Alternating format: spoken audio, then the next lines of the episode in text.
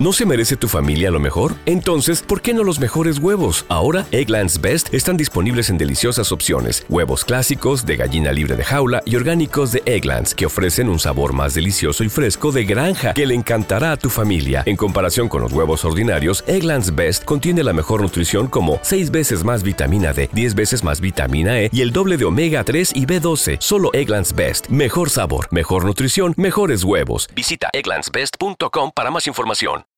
Every day, we rise, challenging ourselves to work for what we believe in. At U.S. Border Patrol, protecting our borders is more than a job, it's a calling.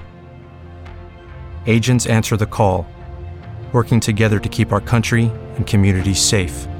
If you're ready for a new mission, join U.S. Border Patrol and go beyond. Learn more at cbp.gov/careers. ¿Qué tal? Muy buenas tardes, muy buenas noches. Transmitiendo desde el Festo de la Ciudad de México, aquí en el Centro Nacional de las Artes.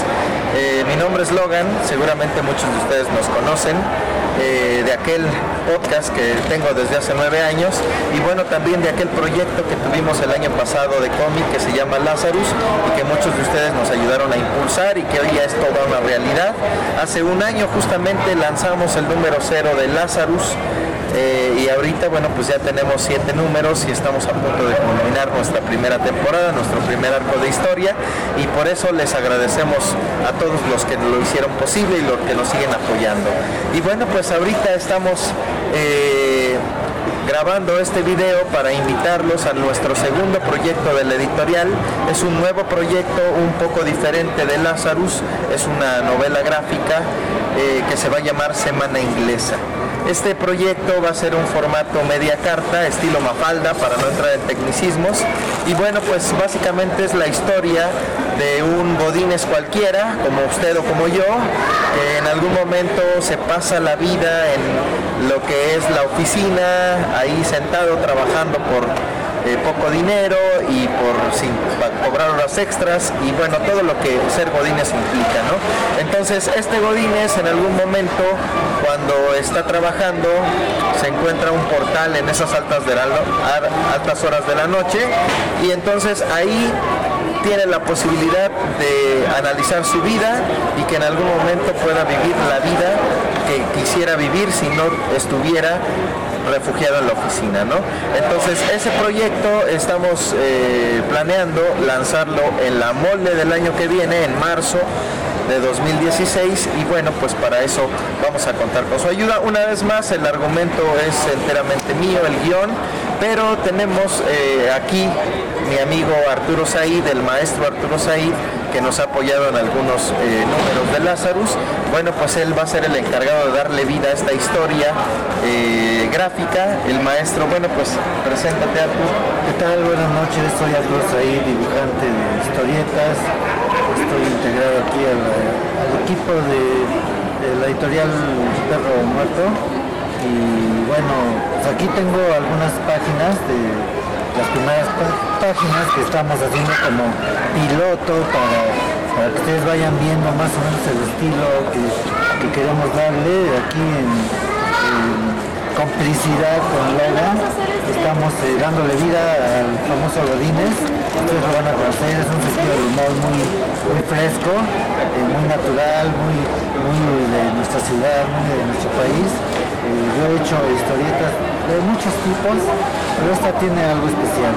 Tiene un sentido del humor muy mexicano y muchas ganas de, crear un mundo alterno al que al aburrimiento que a veces vivimos en, nuestras vidas cotidianas. Entonces, pues, ojalá que les guste y pues, que apoyen el proyecto y, pues aquí estamos trabajando, ¿no? Y Yo he hecho pues, diferentes historietas. y empecé en editorial Novaro haciendo eh, historietas como Sale Pimienta, Lorenzo Pepito, Daniel Travieso, que eran de autores norteamericanos, pero que se vendían muy bien. Entonces, como allá no, la periodicidad era menor, aquí teníamos que dibujarlo eh, pues para llenar la producción. He hecho revistas como Banda Timbiriche, Bronco, eh, policíacas, de vaqueros, de un sinnúmero de historietas. Pero bueno, pues estamos aquí con muchas ganas de este personaje y pues eh, espero que cuando lo lancemos les guste mucho y sigan con muchas ganas en esta historia. Bueno, pues ya lo escucharon. Eh, en esta ocasión el monto que estamos esperando juntar para lanzar el proyecto es de 30 mil pesos, lo cual nos va a permitir mandar a hacer la impresión de los libros, porque en este caso no va a ser un cómic seriado como Lazarus, sino van a ser libros eh, de 96 páginas en los que, y bueno, pues eh, pagar los distintos eh, gastos que se generan de toda la impresión, ¿no? Entonces, muchas gracias para toda la gente que nos ha apoyado y bueno, pues espero que vean, las recompensas están bien buenas, ahí las vamos a postear en el Fondeadora. Y bueno, pues nos despedimos, muchas gracias por seguirnos apoyando, gracias Arturo por tu amistad, por apoyarnos. Y bueno, pues vamos a trabajar muy duro como siempre, les prometemos un trabajo muy intenso, una mucha pasión y sobre todo honestidad en este proyecto. Muchas gracias por ayudarnos y que nos vaya bien chingón. Hasta luego, Hasta luego. Y bueno, pues eh, vámonos con el podcast de Logan número 182. Muy buen podcast tengan todos ustedes. Eh, y bueno, pues les comento que estuvimos en las pasadas dos ediciones de La Mole, la de marzo y la de septiembre, realizada en el World Trade Center esta última y la verdad es que nos fue excelente. Eh, conocimos mucha gente nueva. Eh, y bueno, a pesar de que vendimos más de 200 cómics, vendimos playeras y vendimos varias cosas, bueno, pues en proporción, digo, si consideramos que de cada número tenemos 2.000 ejemplares, pues realmente todavía el porcentaje de venta que necesitamos para poder continuar el proyecto de Lazarus, pues todavía eh, hay mucha área de oportunidad y hay muchos de ustedes que nos pueden ayudar. Eh, si tienen una tienda de cómics, eh, bueno, pues comuníquense para que lo, lo puedan ustedes este, vender en sus locales. compren, vamos a iniciar una cruzada estilo Testigos de Jehová, cómprenme un pinche cómic, el que sea, no importa. La cosa es que nos ayuden a seguir eh, pues andando en este complicado eh, en este complicado arte de hacer este arte secuencial valga la redundancia y bueno eh, hay tres proyectos, nos llevaron tres proyectos nuevos, eh, respondiendo a la convocatoria que hizo la editorial Perro Muerto para empezar a ver proyectos para hacer, para que sean susceptibles de ser publicados bajo nuestro sello. Eh, no los he visto a detalle, honestamente. Ahorita ando bien atorado con los tres últimos números de Lazarus y con el Semana Inglesa. Por cierto, vayan a la página de Fondeadora y mochense con un peso o si quieren una recompensa que me parece que están bien buenas y bien congruentes. Eh, apóyenos, apóyenos para que podamos consolidar lo que es el Semana Inglesa y bueno, pues también viendo eh, y afinando todo para eh, en un tiempito más comenzar con Jesus Motherfucker. y bueno, eh, les comparto que nos invitaron eh, hace unas semanas a dar una conferencia a la WIC, una de las universidades privadas más importantes del país, y la verdad es que nos fue de lujo. Desde acá un agradecimiento enorme a Rodrigo y a toda la gente de su staff, sus compañeros, sus maestros que nos trataron tan chingón en esta visita que esperamos no sea la última eh, para ser honesto, de repente sí fue un poco choqueante ver el auditorio Fray Bartolomé de las Casas lleno. Honestamente, hasta antes de salir al escenario no sabía bien cuál iba a ser mi postura.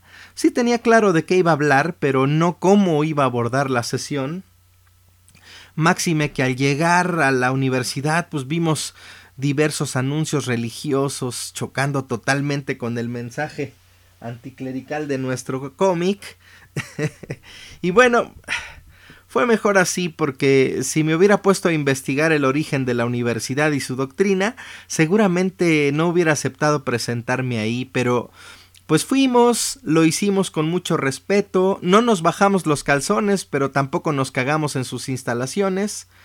Fue algo muy bonito lo que vivimos ahí. Por cierto, tengo el audio, eh, lo encontré. Nos iban a pasar el video y eso, pero eh, no he hablado con, con Rodrigo, seguramente lo tienen, pero les voy a compartir el audio de aquella, este, de aquella, ¿cómo se llama? De aquella conferencia y la verdad yo no lo he escuchado. bueno, lo voy a oír antes para ver este. Y bueno, eh, también estuvimos en el Ilustrafest, en el club de periodistas.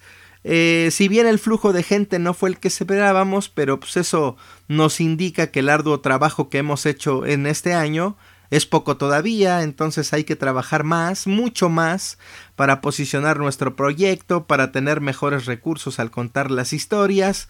Eh, por cierto, Lazarus ya está en Comixology, ya lo pueden comprar de manera digital.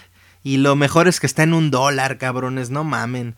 Un pinche dólar. Si los pinches 120 mil güeyes que descargan esta madre nos hicieran favor de ir a Comixology y comprar a un dólar el pinche cómic, no mames, yo ya me dedicaría solamente a estar saque y saque Lazarus, a estar sacando proyectos, a empujar otros proyectos, pero no. Resulta que muchos de ustedes, pues realmente les vale madre lo que uno les, les pide y las ayudas máximas que la mayoría dan, pues son puros pinches likes.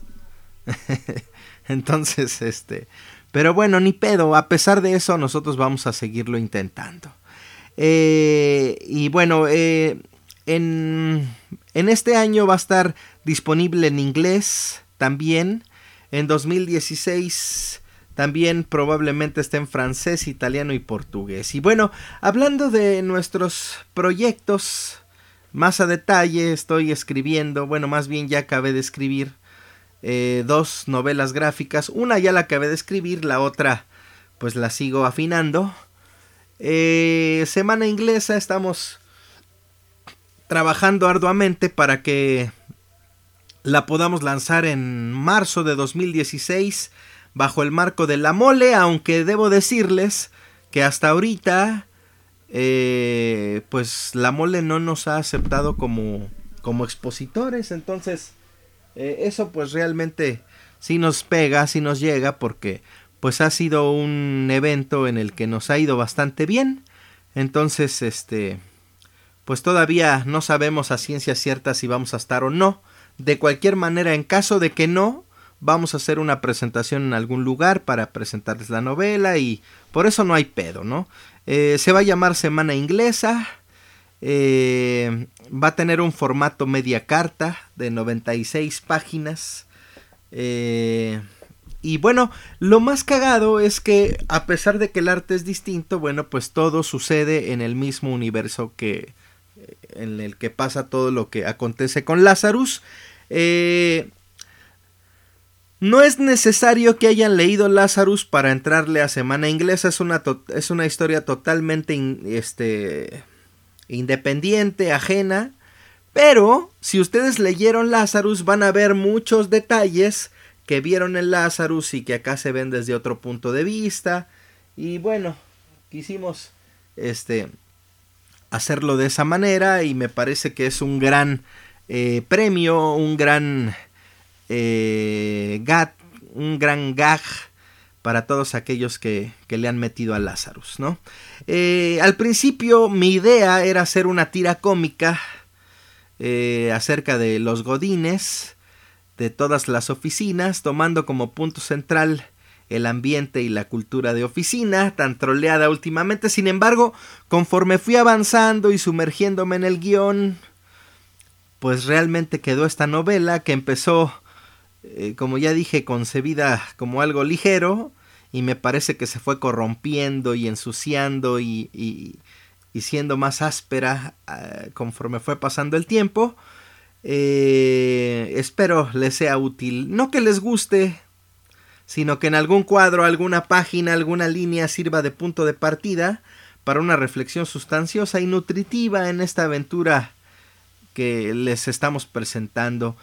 Eh, el maestro Arturo Said es el encargado del arte, con el cual vamos a tener una entrevista muy pronto, se las vamos a presentar. Eh, y bueno. Eh, también en marzo estaremos concluyendo nuestro primer arco argumental de Lazarus, mismo que ya están trabajando nuestros artistas. Eh, y bueno, muchas gracias a todos los que nos han apoyado de una manera o de otra. Para cuando salga este audio, pues eh, ya va a estar el proyecto en Fondeadora. Espero que nos apoyen en esta nueva aventura. Juntar 30 mil varitos, pues es algo complicado, pero sabemos que no imposible, entonces eh, vamos a, a, trabajar mucho en eso, ¿no? Muchas gracias por seguir estando y bueno, pues eh, vámonos con el capítulo de la dimensión desconocida que nos compete. What you need o qué es lo que usted necesita se llama, pero antes de sumergirnos y de atravesar esa puerta que nos lleva a un punto de la realidad en la que el tiempo y el espacio y la lógica no funcionan como hemos aprendido, pues yo les voy a hacer una pregunta. Yo nos voy a hacer una pregunta. ¿Qué es lo que usted necesita? ¿Realmente nos hemos puesto a pensar qué es lo que realmente necesitamos? ¿Se han puesto a pensar seriamente en eso? ¿Qué es lo que necesitamos? No lo que queremos, no lo que deseamos, no lo que aspiramos. No un pinche café del Starbucks para que ustedes puedan decir que son acá de la pinche alta. No, cabrones. Lo que realmente necesitamos. ¿Lo han pensado? O de repente nomás vivimos a lo pendejo, diario, diario, diario, como, seno, cago, meo, cojo, eh, duermo y vuelvo a despertar y vuelvo a tragar y vuelvo a cagar y entonces nunca nos detenemos a pensar qué es lo que realmente necesito. Quizá esa insatisfacción constante, quizá esa frustración permanente, quizá esa ansiedad que le carcome los días se deba justamente a que ni usted sabe ¿Qué es lo que putas madres necesita? ¿Por qué me siento tan mal si me acabo de comprar un pinche auto del año? ¿Por qué? Debería de estar yo muy contento. Pero no es así. ¿Por qué si tengo una vieja bien sabrosísima? ¿Por qué chingados? No estoy al toda madre. ¿Por qué si gano un pinche billetote y mi aguinaldo es de un chingo de ceros? ¿Por qué no estoy a toda madre? Y ojo, no me malentiendan, cabrones. No estoy hablando de lo que usted desea. Deseo un carro, unas mujeres con unas chichototas, mucho billete, un novio bien mamado y fiel con un pitote incansable. No, no mamen. Estoy hablando de lo que usted necesita. Capichi, lo que usted necesita. ¿Lo sabe? ¿O solo cree lo que le han sembrado en su cabeza. Y entonces cuando vemos el anuncio del nuevo iPhone, entonces nosotros asumimos que eso es lo que necesitamos porque alguien nos lo sembró en la cabeza. O necesitamos ir al partido de fútbol de mi equipo porque ya me sembraron en mi cabeza que mis mayores triunfos son los que ellos van a tener, aunque al final yo no gane nada. ¿Necesitas un iPod?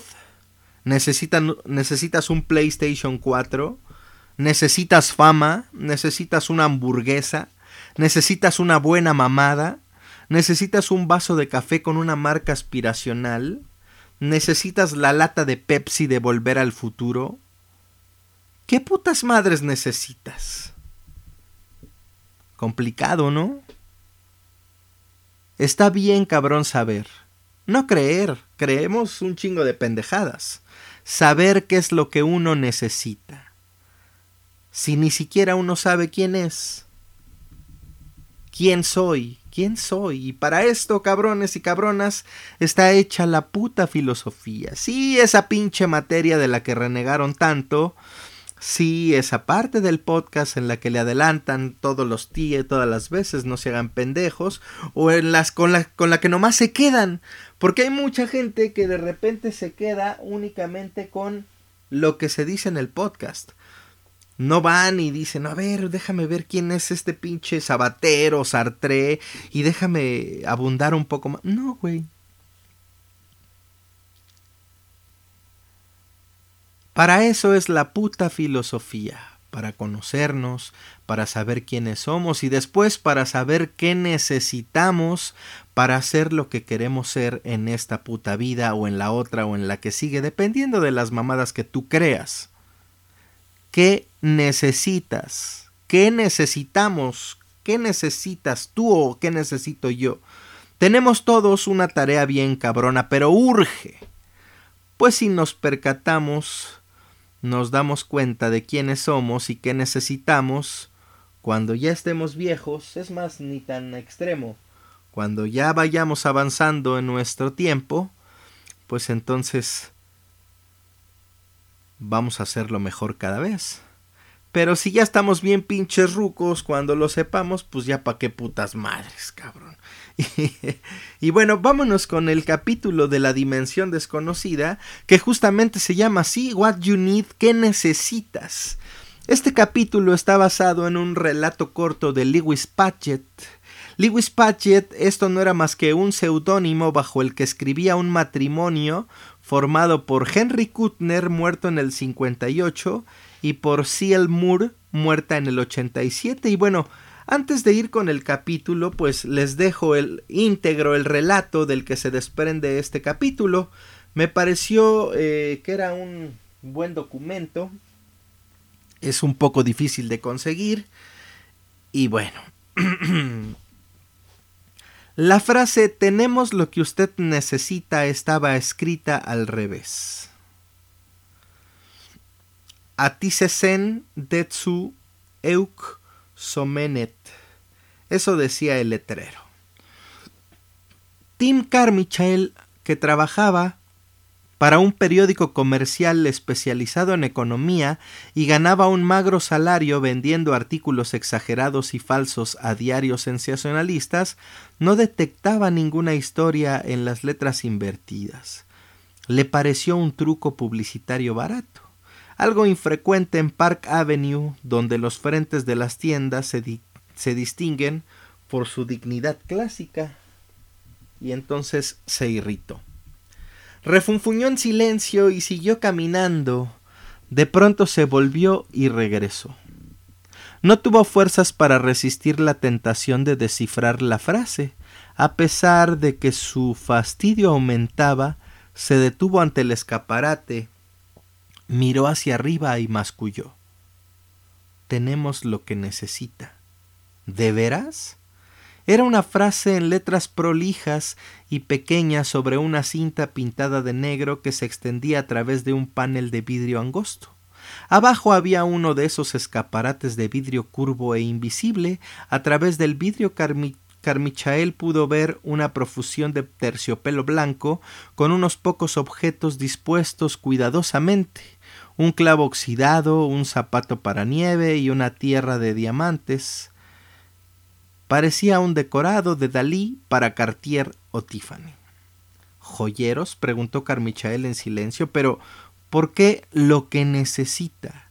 Imaginó millonarias angustiadas por falta de un collar de perlas adecuado, herederas sollozando desconsoladamente por carecer de unos cuantos zafiros. El principio de la venta de artículos de lujo era manejar hábilmente la oferta y la demanda. Poca gente necesitaba diamantes, simplemente los querían, pero no podían costearlos. O quizá vendan lámparas de Aladino, concluyó Carmichael, o varitas mágicas, pero es el mismo principio de una feria de diversiones, una trampa para incautos. Anuncia lo que sea, y la gente pagará para entrar por dos centavos. Esa mañana estaba deprimido y disgustado con el mundo en general. La perspectiva de un chivo emisario era atractiva y la credencial de periodista le daba ciertas ventajas. Abrió la puerta y entró. Sí, Era típicamente Park Avenue. No había exhibidores ni mostradores. Bien podía tratarse de una galería de arte, pues había una serie de óleos interesantes expuestos en las paredes. Carmichael tuvo la sensación de encontrarse en medio de un lujo abrumador con la lobreguez de un palacio deshabitado.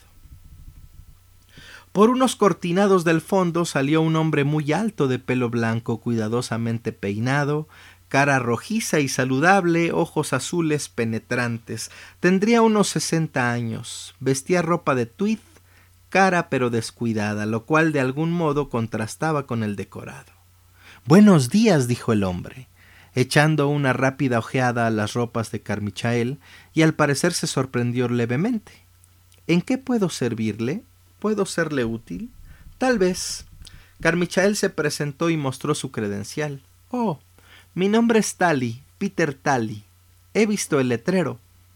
Oh, nuestro diario siempre está a la pesca de posibles artículos. No había visto antes esta tienda. Hace años que estoy aquí, dijo Tally. ¿Es una galería de arte? Mm, no. La puerta se abrió y un hombre rubicundo entró y saludó cordialmente a Tally. Carmichael, reconociendo al cliente, sintió que su opinión de la tienda mejoraba rápidamente. El hombre rubicundo era un nombre, todo un personaje. Tal vez me apresuré, señor Tally, dijo, pero estaba impaciente. ¿Ha tenido, de tiempo de, ¿Ha tenido tiempo de conseguir lo que yo necesitaba? Oh, sí, lo tengo. Un momento. Tally atravesó, atravesó los cortinados y regresó con un envoltorio pequeño y prolijo que entregó al hombre rubicundo. Este último le entregó un cheque y se marchó. Carmichael tragó saliva cuando logró atisbar la cantidad. El coche del hombre estaba frente a la puerta. Carmichael se acercó para observar afuera. El hombre rubicundo parecía ansioso. El chofer esperó con estolidez mientras el hombre abría el envoltorio con dedos apresurados. No estoy seguro de que me interese la publicidad, señor Carmichael, dijo Tali. Tengo una clientela selecta cuidadosamente escogida. Quizá nuestros boletines económicos semanales le interesen a usted. Tally no trató de, trató de no reír. Oh, no lo creo. Realmente no está en mi línea. El hombre rubicundo terminó de abrir el envoltorio y sacó un huevo. Por lo que Carmichael podía ver desde la puerta, no era más que un huevo ordinario, pero su poseedor lo contemplaba casi con respeto, con tanta satisfacción como si la última gallina de la tierra hubiera muerto diez años atrás. Una especie de alivio profundo afloró en la cara bronceada. Le dijo algo al chofer y el coche arrancó suavemente y desapareció. ¿Tiene algo que ver con granjas? preguntó Carmichael a boca de jarro. No. ¿Le importaría decirme cuál es su especialidad?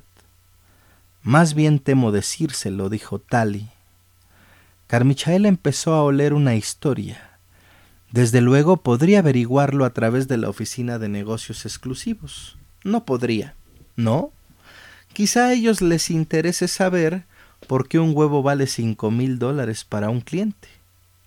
Mi clientela es tan exigua, dijo Tali, que debo cobrar tarifas elevadas. Usted sabrá que hubo un mandarín chino que pagaba miles de taels por huevos de antigüedad incuestionable. Ese fulano no era un mandarín chino, dijo Carmichael. O bien, como le digo, no me interesa la publicidad. Yo creo que sí. Estuve un tiempo en ese oficio. Escribir el letrero al revés tiene el obvio propósito de atraer clientes. Entonces es usted mal psicólogo, dijo Tali. Simplemente puedo costearme los caprichos.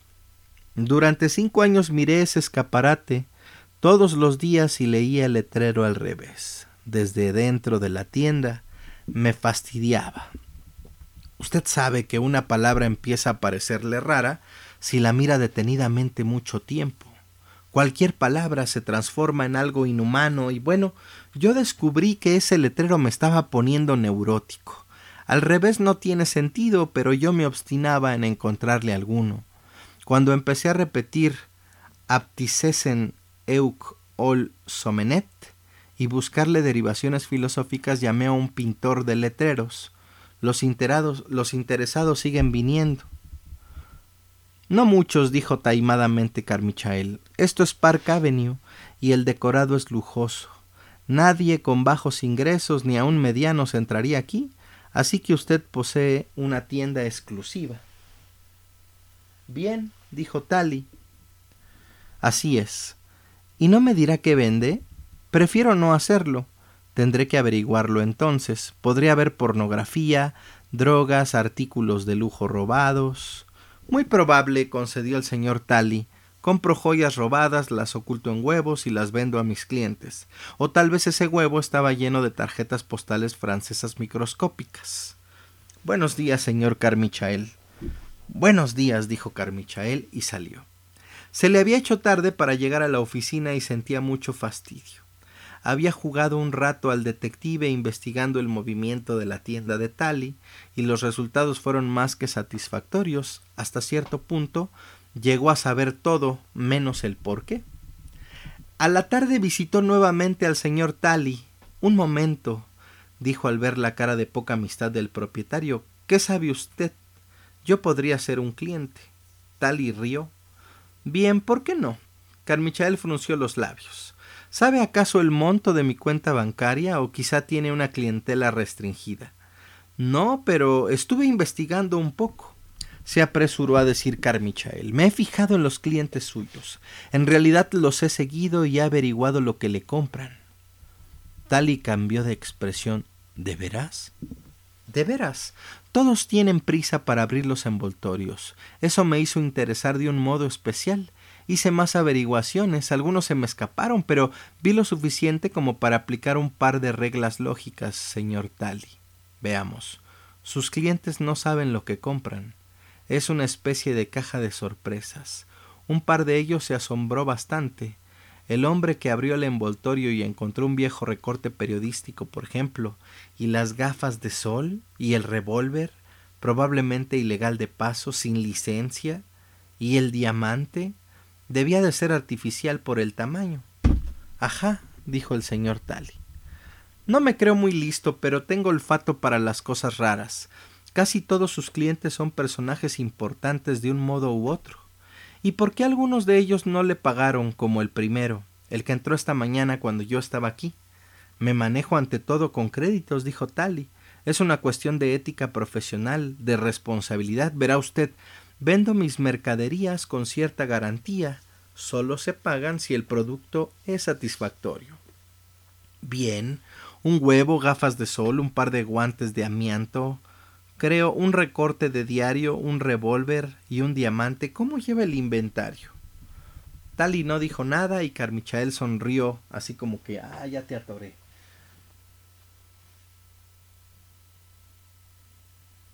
Tiene usted un mandadero, continuó. Lo envía afuera y él vuelve con paquetes. Tal vez va a un almacén de Madison y compra un huevo, o a una casa de empeños de la sexta y compra un revólver, o en fin, le dije que averiguaría cuál es su negocio. ¿Y lo averiguó? preguntó Tali. Tenemos lo que necesita, dijo Carmichael, pero ¿cómo lo sabe? Sus conclusiones son apresuradas. Me duele la cabeza. No llevaba gafas de sol y no creo en la magia. Escuche, señor Tali. Estoy hasta la coronilla de las tiendas raras que venden cosas insólitas. Sé demasiado sobre ellas, he escrito sobre ellas. Un fulano va por la calle y ve una tienda curiosa. El propietario no le atiende porque solo trabaja con chiflados o bien le vende un hechizo ambiguo. Bah. Nim, dijo Tali, todo el Nim que usted quiera, pero no puede escapar a la lógica. O bien tiene aquí algo provechoso y sensato, o bien es una de esas tiendas mágicas para embaucar incautos y no lo creo, porque no es lógico. ¿Por qué no? Por razones económicas, dijo Carmichael sin rodeos. Aceptemos la idea de que usted tenga poderes misteriosos. Digamos que fabrica artefactos telepáticos, telepáticos. Muy bien. ¿Para qué diablos iba a instalar una tienda para vender los artefactos y hacer dinero y ganarse la vida? Simplemente se colocaría uno, leería la mente de un corredor de bolsa y compraría las acciones adecuadas. Esa es la falacia intrínseca de esos negocios exóticos. Si tiene el dinero suficiente para proveer, equipar y dirigir semejante tienda, ante todo no necesita dedicarse a eso. ¿Para qué tantas vueltas? Tal y cayó, y Carmichael sonrió astutamente. A menudo me pregunto qué compran los vinateros que valga siquiera la mitad de lo que venden. Citó. Bien, ¿qué compra usted? Sé lo que vende, huevos y gafas. Es usted un hombre inquisitivo, señor Carmichael, murmuró Tali. ¿Ha pensado que puede estar metiendo las narices donde no debe? Tal vez sea, tal vez sea un cliente, insistió, insistió Carmichael. ¿Qué le parece? Los ojos azules de Tali relampaguearon. Una luz nueva los iluminó. Tali frunció los labios y arrugó el entrecejo. No lo había pensado, admitió. Es posible, dadas las circunstancias. ¿Me perdona un momento? Por supuesto, dijo Carmichael. Adelante. Tali atravesó los cortinados, afuera del tráfico se deslizaba perezosamente por Park Avenue, mientras el sol se hundía más allá del Hudson, la calle yacía en una penumbra azul que, trepaba imperceptiblemente por las barricadas de los edificios. Carmichael miró el letrero, tenemos lo que necesita, y sonrió. En una trastienda, Tali aplicó el ojo a una placa binocular y movió una perilla calibrada. Lo hizo varias veces y luego mordiéndose los labios, pues era un hombre sensible, llamó al mandadero y le dio instrucciones. Después se reunió nuevamente con Carmichael. Usted es cliente, en efecto, dijo, bajo ciertas condiciones. ¿Se refiere a las condiciones de mi cuenta bancaria? No, dijo Tali. Le ofreceré tarifas reducidas. Comprenda una cosa. Tengo de veras lo que usted necesita. Usted no sabe lo que necesita, pero yo sí sé. Y bien, se lo venderé por, digamos, cinco dólares. Carmichael buscó la billetera, y le contuvo con un gesto. Págueme después y queda satisfecho. Y el dinero es solo la parte nominal de la tarifa. Hay otra parte. Si queda satisfecho, quiero que me prometa que no se acercará otra vez a esta tienda y nunca se la mencionará a nadie. Entiendo, dijo lentamente Carmichael. Sus teorías habían cambiado ligeramente. No tardará mucho. Ah, ahí está. Un timbrazo en la trastienda indicó el regreso del mandadero. Tali pidió excusas y desapareció. Pronto volvió con un envoltorio muy prolijo y se puso lo puso en las manos de Carmichael. Llévelo siempre con usted, dijo Tali. Buenas tardes. Carmichael asintió y guardó el paquete y salió. Llamó un taxi pues se sentía con dinero y fue a un bar que conocía. Ahí en la penumbra de un rincón abrió el paquete. Un soborno, dedujo. Tali le pagaba para que se callara la boca, fuera cual fuese su negocio. Bien, vivir y dejar vivir. ¿Cuánto sería? ¿Diez mil? ¿Cincuenta mil? ¿Será muy grande la organización? Abrió una caja de cartón oblonga. Adentro, envueltas en papel de seda, había un par de tijeras el filo protegido por una funda de cartón plegado y engomado. Carmichael refunfuñó. Bebió el whisky con soda y pidió otro, pero no llegó a probarlo. Miró la hora y pensó que la tienda de Park Avenue habría cerrado y el señor Peter Talley se habría ido. Que valga siquiera la mitad de lo que venden, dijo Carmichael. Tal vez son las tijeras de Atropos. Bah. Desenfundó las tijeras e hizo un par de cortes en el aire. No ocurrió nada. Las mejillas levemente carmesís, Carmichael envolvió de nuevo las tijeras y se las guardó en el bolsillo del abrigo. Lo habían engatusado. Decidió visitar al señor Peter Talley el día siguiente. Entretanto, ¿qué? Recordó que había invitado a cenar a una chica de la oficina, se apresuró a pagar y salió. Las calles ya estaban oscuras y un viento frío soplaba hacia el sur desde el parque. Carmichael se ciñó la bufanda alrededor del cuello y le hizo señas a un taxi. Estaba bastante fastidiado. Media hora más tarde un hombre delgado de ojos tristes, Jerry Ward, uno de los dactilógrafos de la oficina, le saludó en el bar donde Carmichael estaba matando el tiempo. ¿Esperas a Betsy? preguntó Ward cabeceando hacia el restaurante anexo. Me pidió que viniera a avisarte que no podía venir. Un trabajo urgente de última hora. Disculpas y demás. ¿Dónde estuviste hoy? Las cosas se embarullaron un poco. Bebe, bebe un trago conmigo. Pidieron whisky. Carmichael ya estaba ligeramente rígido. El carmesí opaco de las mejillas se le había vuelto encendido y tenía una expresión decididamente hostil. Lo que necesita, comentó. Estafador. ¿Eh? dijo Ward. Nada, bebe. He decidido crearle problemas a un fulano si puedo. Hoy casi te creas un problema tú mismo. Ese análisis de los depósitos mineros. Huevos, gafas. Te he sacado de un bret. Cállate, dijo Carmichael, y pidió otra ronda. Cada vez que sentía el peso de las tijeras en los bolsillos se ponía a murmurar. Cinco whiskies más tarde, Ward dijo que es quejumbroso. No me molesta hacer buenas acciones, pero me gusta mencionarlas, y tú no me dejas. Solo pido un poco de gratitud. De acuerdo, menciónalas, dijo Carmichael. Despáchate a gusto. ¿A quién le importa? Ward pareció satisfecho. Ese análisis de minerales fue por eso. Hoy no estuviste en la oficina, pero lo pesqué a tiempo. Cotejé nuestras listas y habías cometido un error con transacero.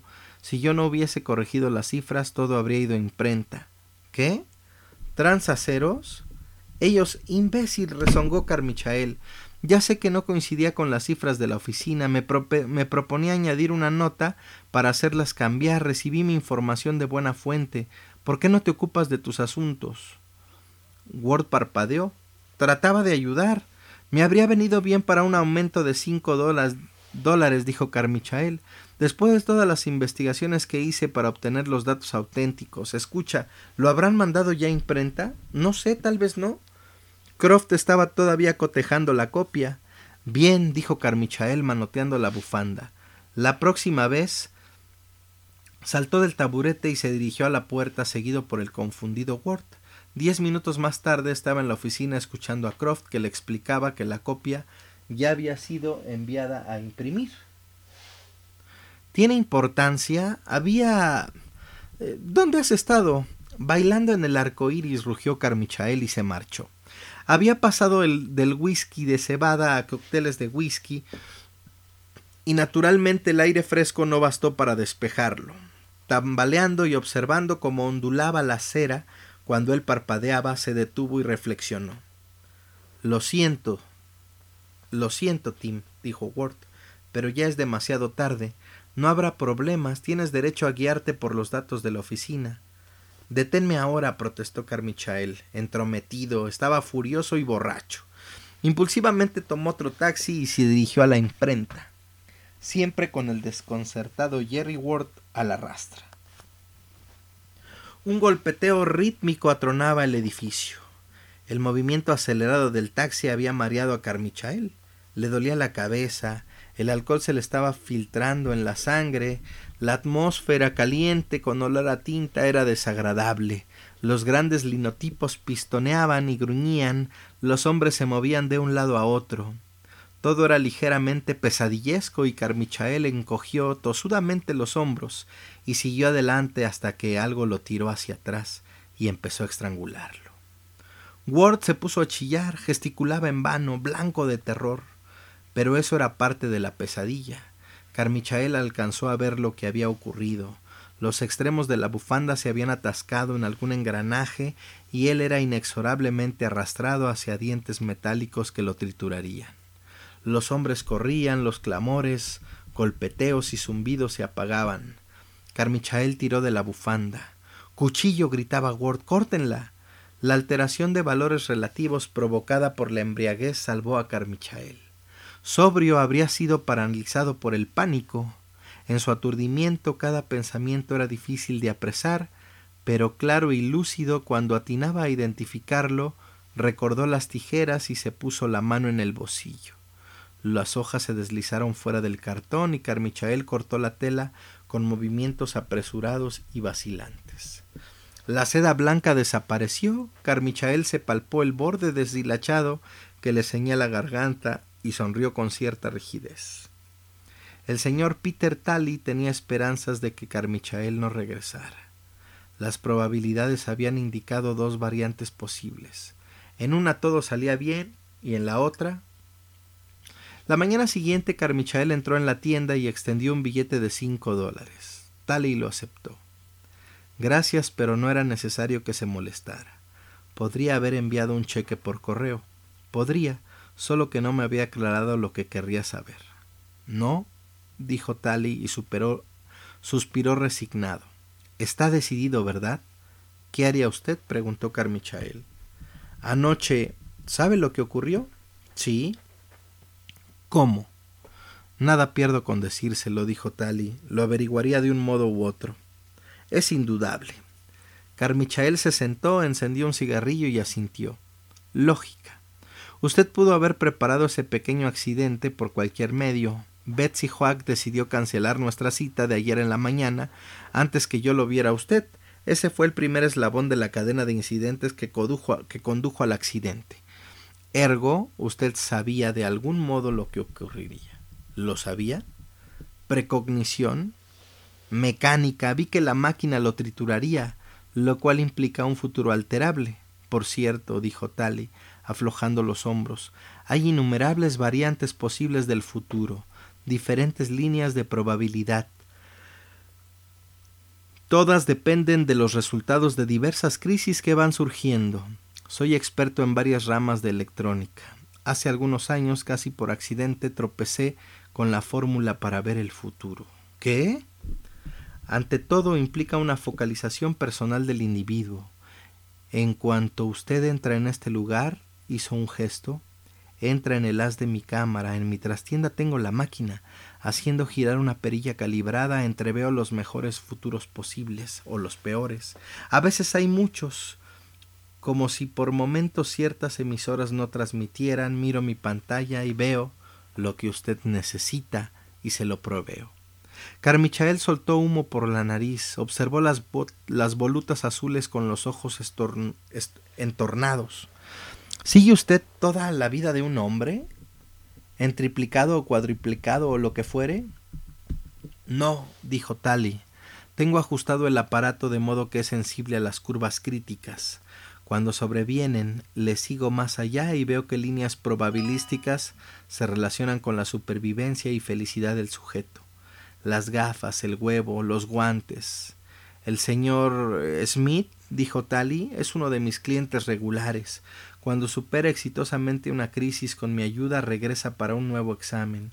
Localizo su próxima crisis y le preveo de lo que necesitará para afrontarla. Le di los guantes de amianto. Dentro de un mes se le presentará una situación en la que tendrá que manipular una barra de metal al rojo vivo. Es artista, sus manos. Entiendo, así que no siempre se trata de la vida. Claro que no, dijo Tali. La vida no es el único factor decisivo una crisis aparentemente menor puede desembocar en, bueno, divorcio, neurosis, acciones erróneas y, y pérdidas de cientos de vidas. Indirectamente, aseguro la vida, la salud y la felicidad. ¿Es usted altruista? Pero ¿por qué el mundo entero no llama a su puerta? ¿Por qué limita su trabajo a unos pocos? No tengo tiempo ni equipo. Se podrían construir más máquinas, bueno, dijo Tally, casi todos mis clientes son ricos. Tengo que vivir. Podría leer las cotizaciones de la bolsa de mañana si quisiera plata, dijo Carmichael. Volvemos a la vieja cuestión.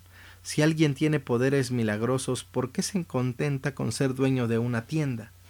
¿Razones económicas? Yo no, no soy amante del juego. No sería jugar, recalcó Carmichael. A menudo me pregunto qué compran los vinateros y qué gana usted con todo esto. Satisfacción. Pero Carmichael no estaba satisfecho. Barajó mentalmente las posibilidades con que asegurar, ¿eh? La vida, la salud y la felicidad. ¿Y qué dice de mí? ¿Habrá otra crisis en mi vida? Probablemente, bueno, no es forzoso que se relacione con peligros personales. Entonces soy un cliente permanente. Yo no es... Escuche, dijo Carmichael. No trato de aprovecharme.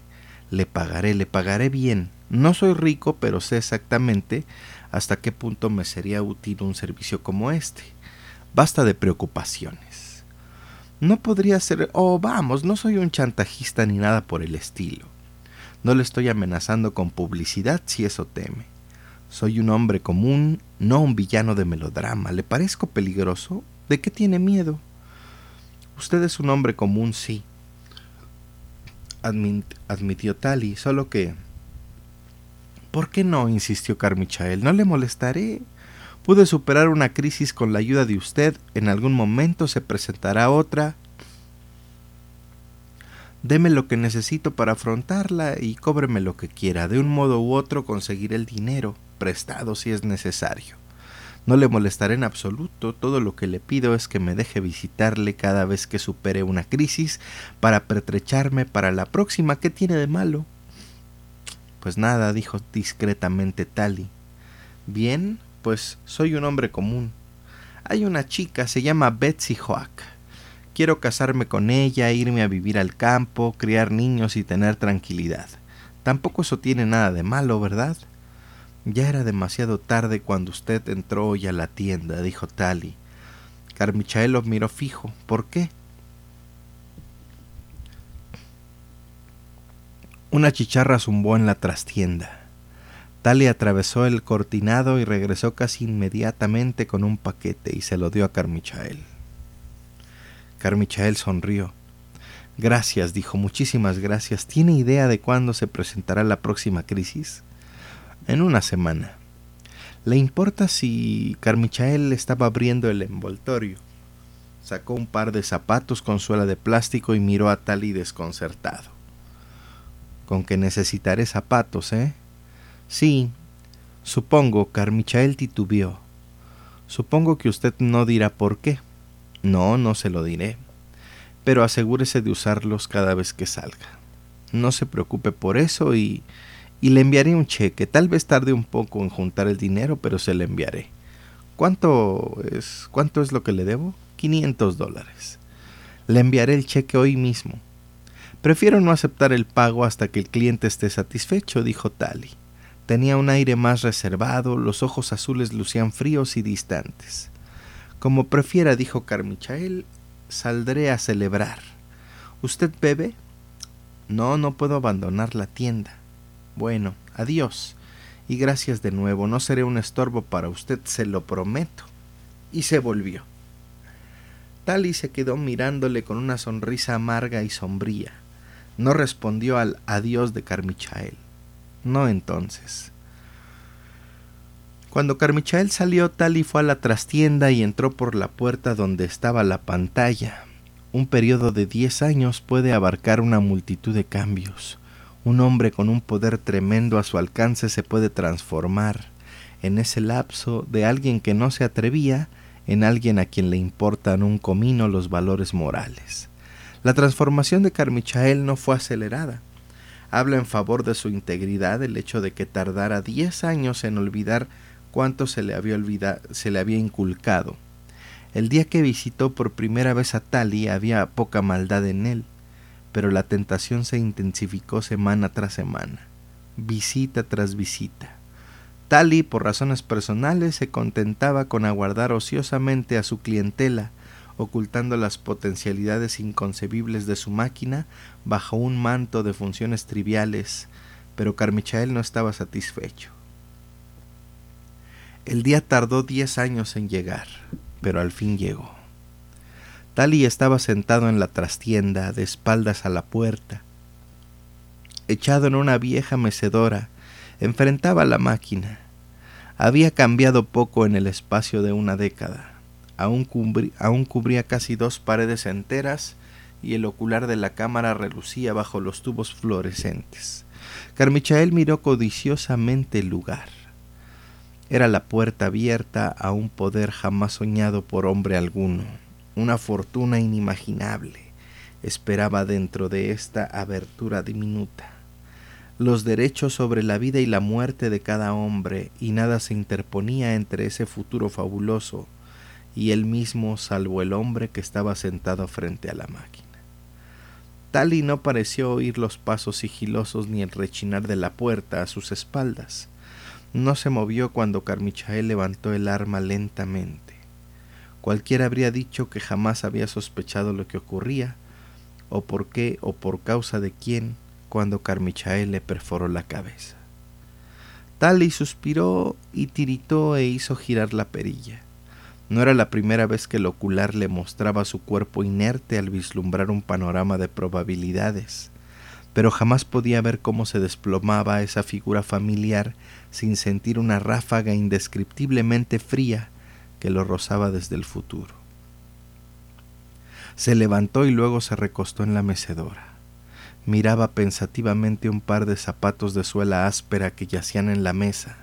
Se quedó un rato sentado observando los zapatos, siguiendo con la mente a Carmichael, que caminaba calle abajo hacia la noche y hacia el día siguiente y hacia esa crisis inminente que dependería de que él pisara con firmeza el andén del metro cuando un tren pasara al lado de Carmichael un día de la semana siguiente. Esta vez Tali había enviado al mensajero en busca de dos pares de zapatos. Había titubeado mucho en una en tiempo antes para decidirse entre el par de suela áspera y el de suela lisa, pues Tali era humano y muchas veces su trabajo le resultaba desagradable. Pero esta vez había terminado por entregarle a Carmichael el par de suela lisa. Suspiró y se inclinó nuevamente ante el ocular. Hizo girar la perilla para enfocar otra vez la escena que ya había observado antes. Carmichael de pie en un andén de la estación atestada que relucía como aceitoso, humedecido tal vez por alguna filtración.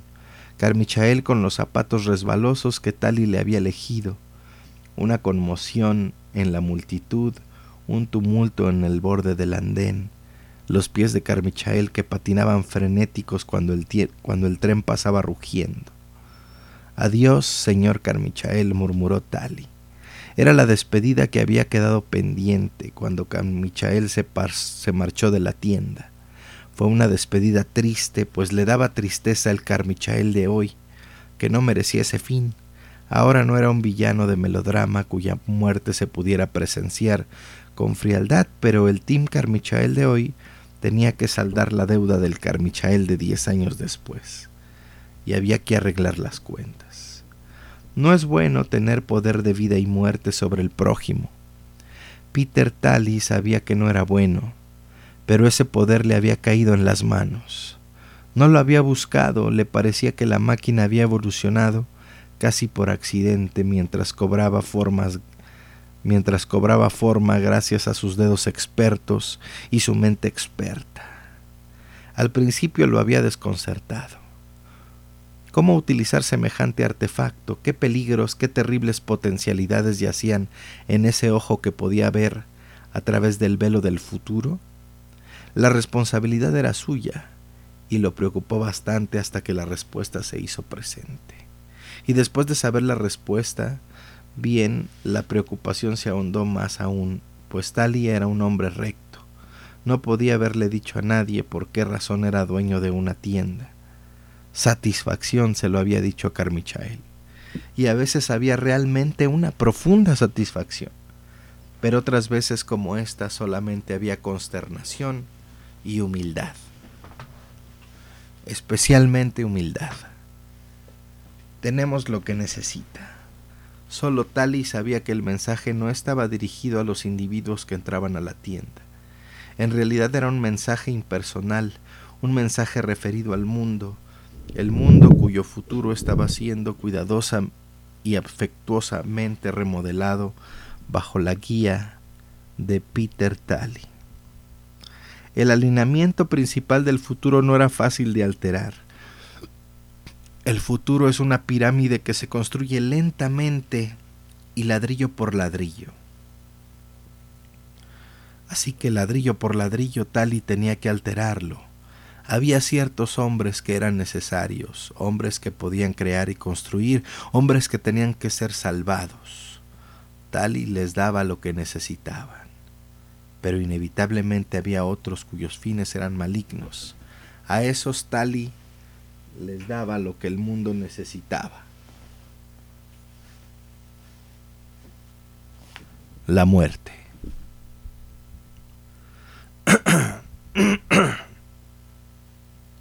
Peter Talley no había solicitado ese poder terrible, pero le habían puesto las llaves en las manos, y no se atrevía a delegar semejante autoridad en cualquier otro hombre. A veces se equivocaba. Se sentía un poco más seguro desde que se le había ocurrido el símil de la llave, la llave del futuro, una llave que había sido puesta en sus manos. Se reclinó en la mecedora al recordarlo y buscó un libro viejo y gastado, que se abrió dócilmente en un pasaje familiar. Una vez más los labios de Peter Talley se movieron en una nueva lectura del pasaje, en el fondo de la tierra de Park Avenue. Y en verdad te digo que eres Pedro, y te daré las llaves del reino de los cielos. Y bueno, el director de este eh, capítulo de la dimensión desconocida es Alvin Ganser, fallecido hace seis años, hace siete años en el 2009. El trabajo como director de este se vio beneficiado en algunas series como La Ley del Revólver del 68, Hawaii 5-0 de ese mismo año, El Agente Secreto de Cipoll del 65, esa serie en donde se basó la más reciente película de Guy Ritchie, El Agente de Cipoll, eh, Perdidos en el Espacio, Bonanza, eh, de la dimensión desconocida dirigió este capítulo y tres más. The Hitchhiker, Nightmare as a Child, The Mighty Cassie y bueno, así las cosas. Steve Cochran hace el papel de Fred Renard. Él murió en el 65. Él estuvo en Los Intocables, en Bonanza, trabajó con Ronald Reagan en Storm Warning. Ernest Truex hace el papel de Pedro. Él murió en el 73. Estuvo en Alfred Hitchcock Presenta y en otros capítulos de La Dimensión Desconocida. Eh, desde 1903 estuvo haciendo películas. Eh, también tenemos a Rick Morgan como Lefty. Él estuvo en Maverick con Mel Gibson. En Rocky 4 en una escena borrada. En Volver al Futuro fue un policía. Eh, ¿Qué necesitas?